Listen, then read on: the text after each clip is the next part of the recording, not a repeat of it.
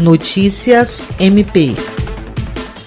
O Ministério Público do Estado do Acre, por meio da Promotoria de Justiça Criminal de Brasileia, obteve a condenação de 3 homens pelo homicídio do jovem André Willison Lima da Silva, de 21 anos, morto com golpes de armas brancas após sair de um bar em agosto de 2019. O promotor de justiça Vanderlei Cerqueira atuou no júri.